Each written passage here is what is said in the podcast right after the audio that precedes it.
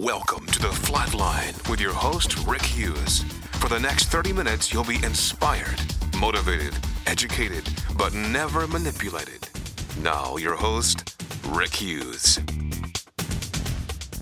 Morning and welcome to the Flatline. I'm your host, Rick Hughes. And for the next few moments, I would like to invite you to stay tuned. You know the drill 30 minutes of motivation, inspiration, education, and it's all done with no manipulation because we don't try to coerce you into doing anything. We're not trying to solicit money. We're not trying to sell anything. We're not asking you to join anything.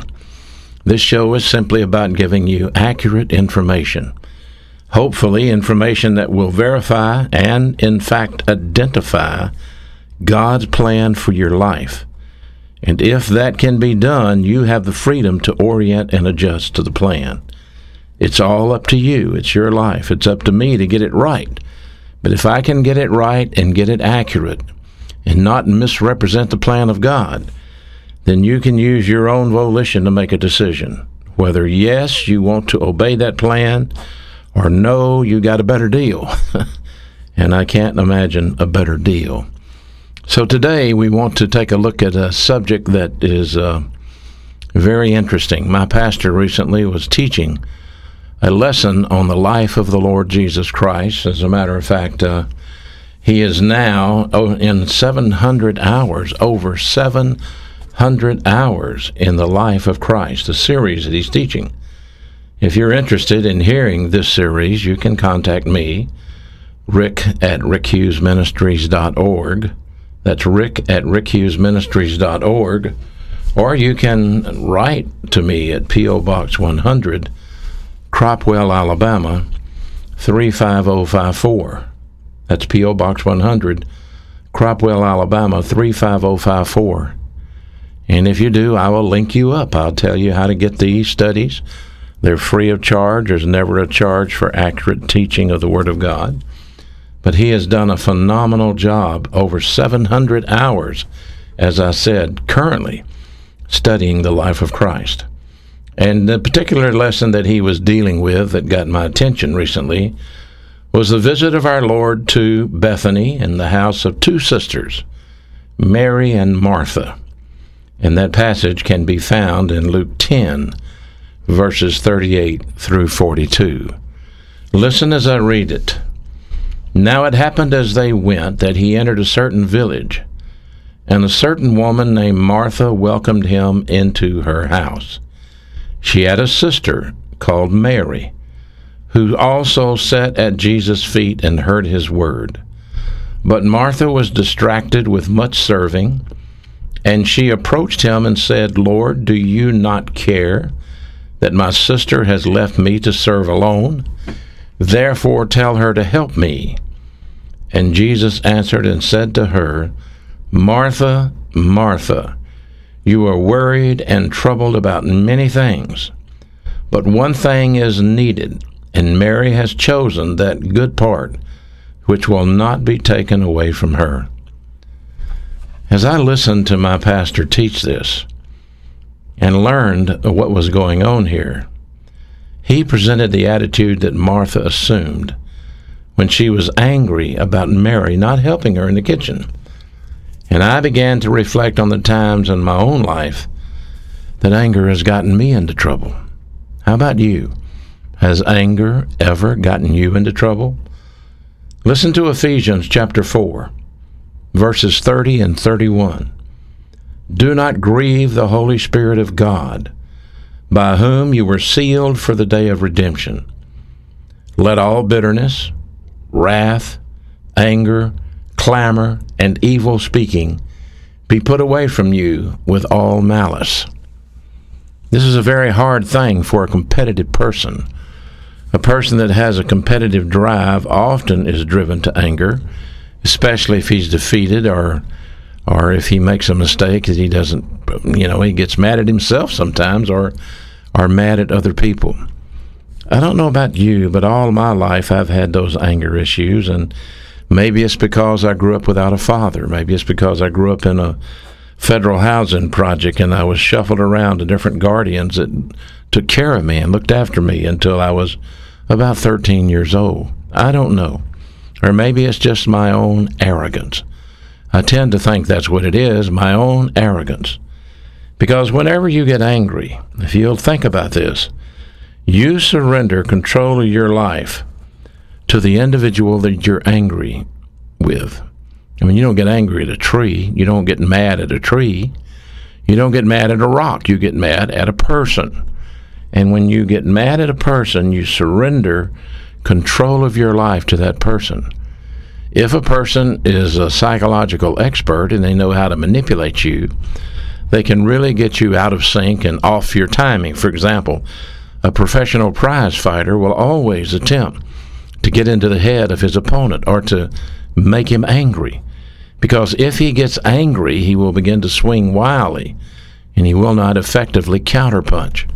He won't effectively have an offensive plan to take his opponent out. And Satan is very good at trying to get us angry. As a matter of fact, you remember Peter in the Bible got very angry when they came to take Jesus in the Garden of Gethsemane.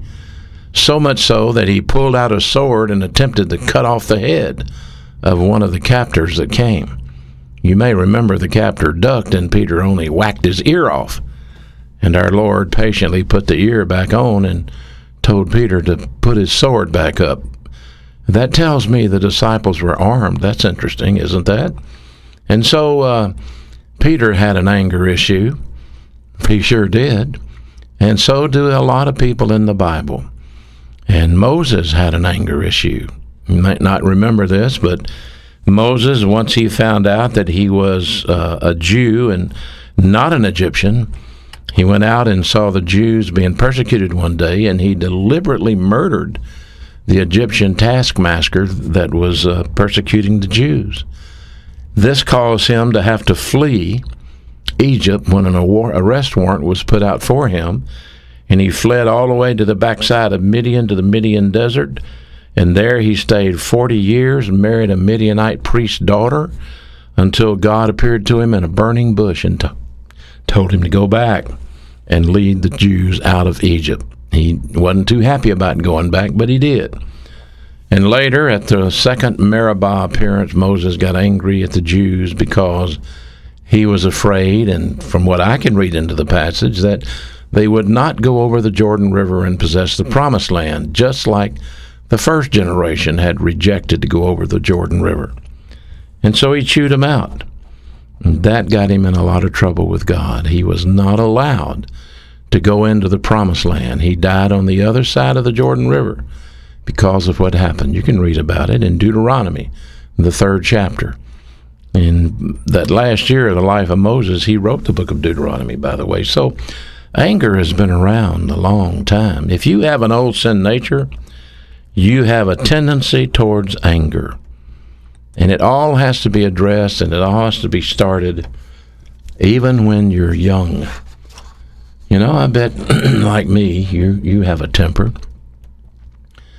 I'm not 25 anymore, but my temper thinks I'm still 25. And besides, when, when I was in school, a fight after school was pretty common. Nobody went to jail, nobody went and got a gun and shot somebody, but not so much today. I assure you, not today. Road rage, irrational anger can get you shot and killed in a heartbreak, just in an instant. In my school ministry, I've often met students who had anger issues, issues with other students, issues with their parents. They were angry all the time. So let's look at a critical verse concerning parental anger. It begins in Ephesians chapter 6. Here's what Paul wrote in verse 4 And you fathers, do not provoke your children to wrath, but bring them up in the training and the admonition of the Lord we have a present active imperative of the verb paragizo, wrath. Wrath is the verb paragizo. The imperative mood here in the Greek is a mandate from God through the Apostle Paul that no parent is to ever provoke his child to wrath. That means to exasperate the child or to provoke the child to anger by means of unfair discipline. If you'll think about it, if you grew up in a home with more than one sibling, I did not. I, I, I, was an only child. But if you grew up with two or three siblings, did you ever get accused of something that you didn't do? In my house, after I got married and after we had children, it was always the not me monster that did everything. Not me, Dad. Not me, Dad. Not me, Dad. It was always the not me monster. And so sometimes everybody got disciplined because not me monster didn't come out of the closet. And uh, if you're disciplined for something that you didn't do, that can get you pretty angry because you have a tendency to react rather than respond. And so the anger is often set up by emotional reaction to unfair treatment. And the Bible goes on to say that a father should not provoke his child to wrath, but bring him up in the nurture and admonition of the Lord. The word nurture is an interesting word. It's the word paideia. P A I D E I A. Paideia. And by the way, we get an English word from that called paddle. Paideia means to mold character by reproof. It can even be to chastise with blows or whipping. Is it wrong to whip your children? The Bible says if you spare the rod, you're going to spoil the child. So, in our society today, in, especially with high profile individuals, it has become critical that they not whip their children. But whipping your children when they violate authority is, uh, in my opinion, necessary. Not beating your children, no, not a beating, but a whipping. If you grew up not getting a whipping, you grew up unleashed on society. You see, what every child has to learn is respect for authority. And without authority, respect, there's nothing but arrogance run wild. And so when a child violates an order, a direct order, when that child does not give in to authority, then there are one or two ways to discipline that. One is by paideia, and the other is by admonition. Bring them up in the nurture and the admonition of the Lord. The word admonition is the Greek word nouthesia, N O U T H E S I A. That comes from the Greek word nous, which means mind, M I N D. So, on one way, you put something on the rear end, and on the other hand, you put something between the ears. So, you can teach them by paddling, or you can teach them by instruction. Well, which one do you use? Well, it depends on the temperament of the child. If the child reacts to discipline and gets angry, then you have to break that anger. You have to break that authority rejection. Without the child learning to submit to the authority of the parent, they will never submit to the authority of the police officer. They will not submit to the authority of the principal of the school. They will not submit to anyone's authority. They will be maladjusted in society because the parent never broke the arrogant streak. So let's get some principles here. One, anger is one of the first issues that a child must learn to control. Anger must be controlled. Two, being disciplined unfairly is often the cause of rebellious anger being disciplined unfairly is often the cause of rebellious anger. Now, if you take a child that has humility, and this is what we're trying to instill in our children humility, not arrogance. That doesn't mean they can't play football. That doesn't mean they can't be competitive. That means they are oriented to authority. You take a child that, when that child is treated unfair, he can react with anger or he can forgive with humility. You see the difference? they have to learn to forgive. And one of the issues in life that you must be put under, and I assure you that God the Father will put you under this, He will put you under unfair situations so that you grow. 1 Corinthians 10:13 tells you this. This is a test that's common to all the humans. You grow so you learn to respond with forgiveness and not react with arrogance. So if you have an anger issue on the job, or if you have an anger issue with family, this is what's going on in your mind. You are reacting with arrogance and you're not responding with forgiveness. Now, let me ask you a question. Did you sin this year yet? Oh, you did? You have sinned? would you like for God to react with anger or to forgive with humility? I think you would choose the forgiveness, wouldn't you? I mean, wouldn't you rather be forgiven than turned into a pot of fire? The Bible says in Philippians 2 5 that our Lord Jesus Christ humbled himself and took on the form of a man. He introduced true humility. If you want to learn about humility, look at the mind of Christ and see what he thought and how he was treated. What were those words he said on the cross? Father, forgive them. What was the last thing you said when you got angry? Smoke them, Lord. Burn them at the stake. You got mad, didn't you? You wanted the Lord to intercede and wipe out your enemies. I know. Listen, your arrogance is always triggered by anger. Your anger is always related to your arrogance, is what I'm trying to say. So the sooner a child learns to deal with anger, better off he's going to be in life. So let's go back. Point two being disciplined unfairly is often the cause of rebellious anger. And point three the sooner a child learns to deal with his anger, the better off he's going to be in his life. And point four anger is always related to arrogance. So, point five, and think about this if you have children or you have grandchildren that have anger issues, listen to what I'm about to tell you.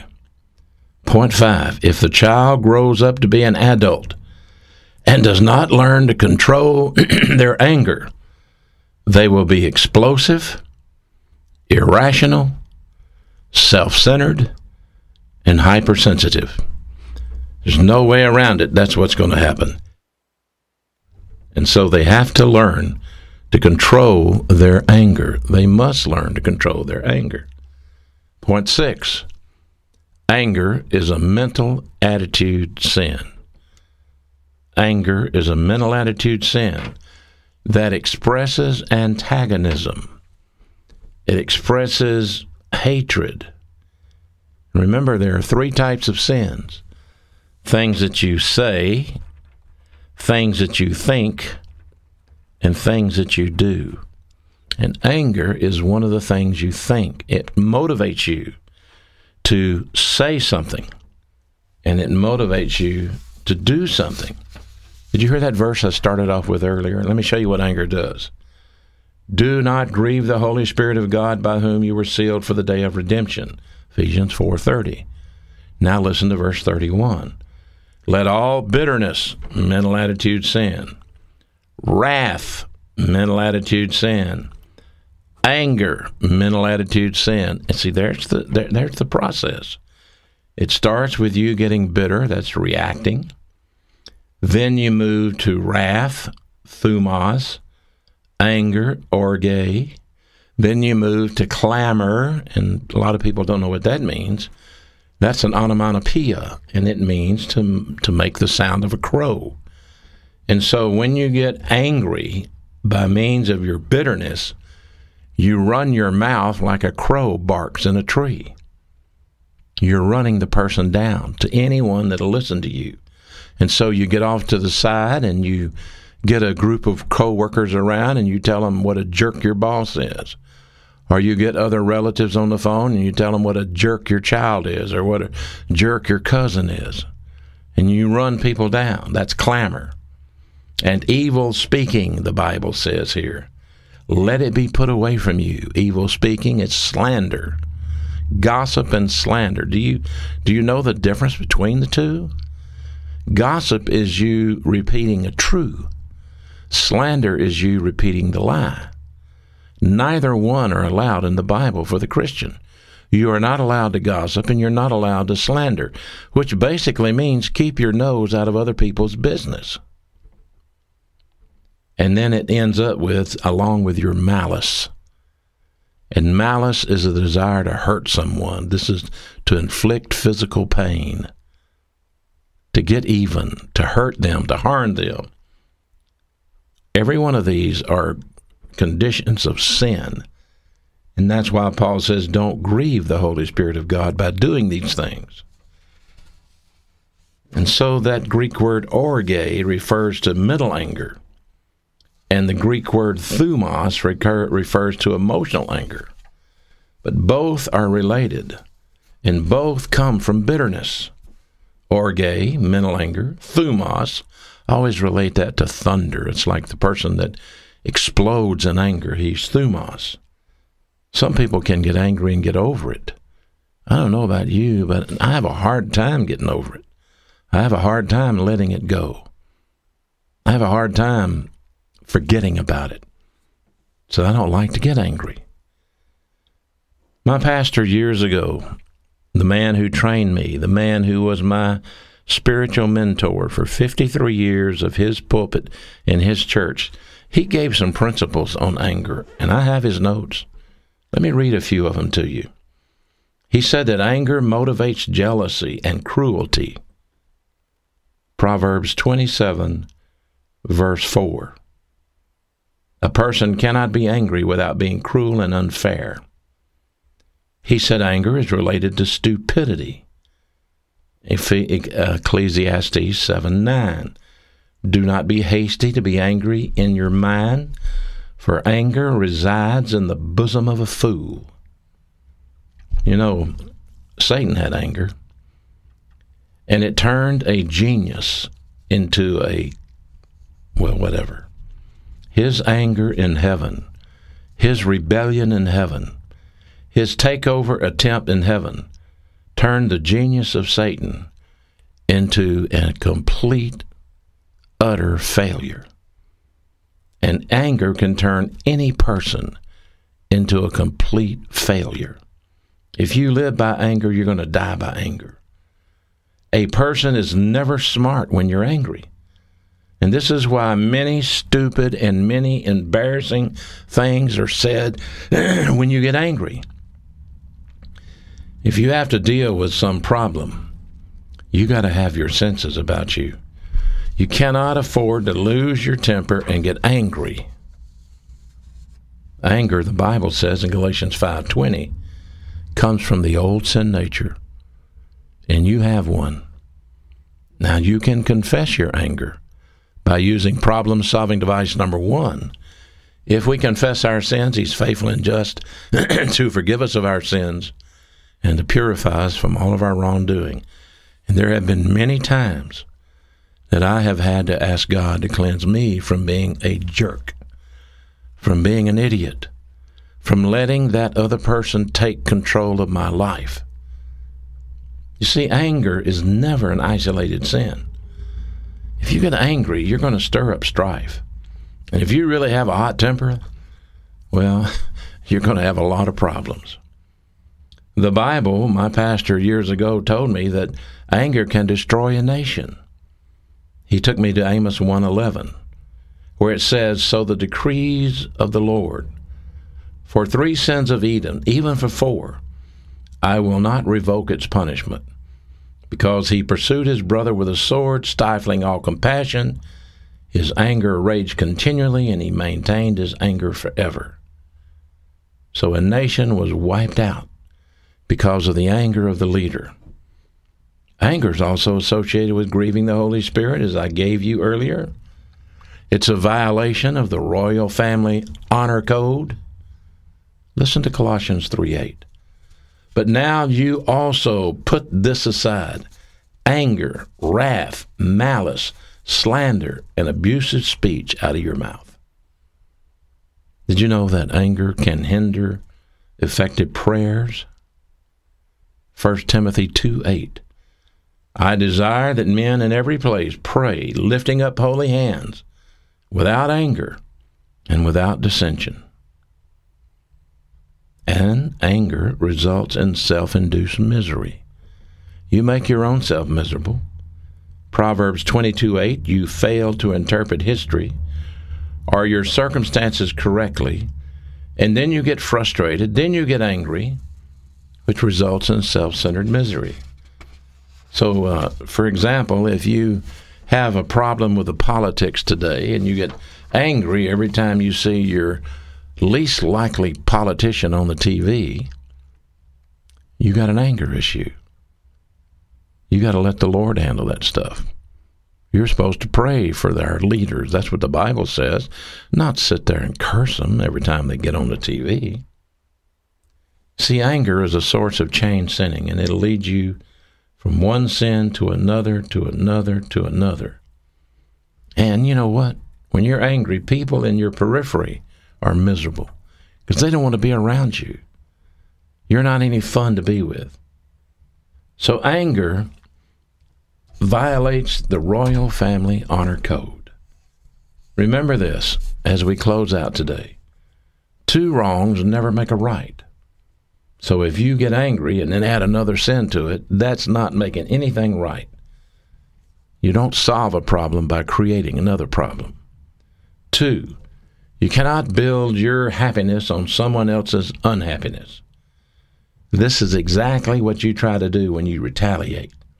So you're not ever going to get to be happy by retaliating and seeking revenge.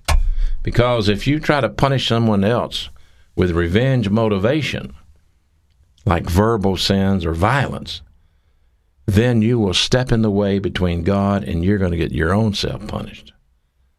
But anger becomes involved with arrogance, and that opens the gate to all sorts of arrogant sins. Anger can even be the motivation for murder. So, what do you think? Have you been angry? Do you have anger issues? Then that is not the Christian life. There is a much better way to live, and it's called forgiving one another, as God, for Christ's sake, forgave you. I hope you learned something today. I hope you listened. I trust you'll join me next week, same time, same place. Until then, this is your host, Rick Hughes, saying thank you for listening to The Flatline. Thank you for listening to The Flatline with your host, Rick Hughes. If you'd like to contact Rick, please write to him at P.O. Box 100, Cropwell, Alabama 35054 or online at www.rickhughesministries.org.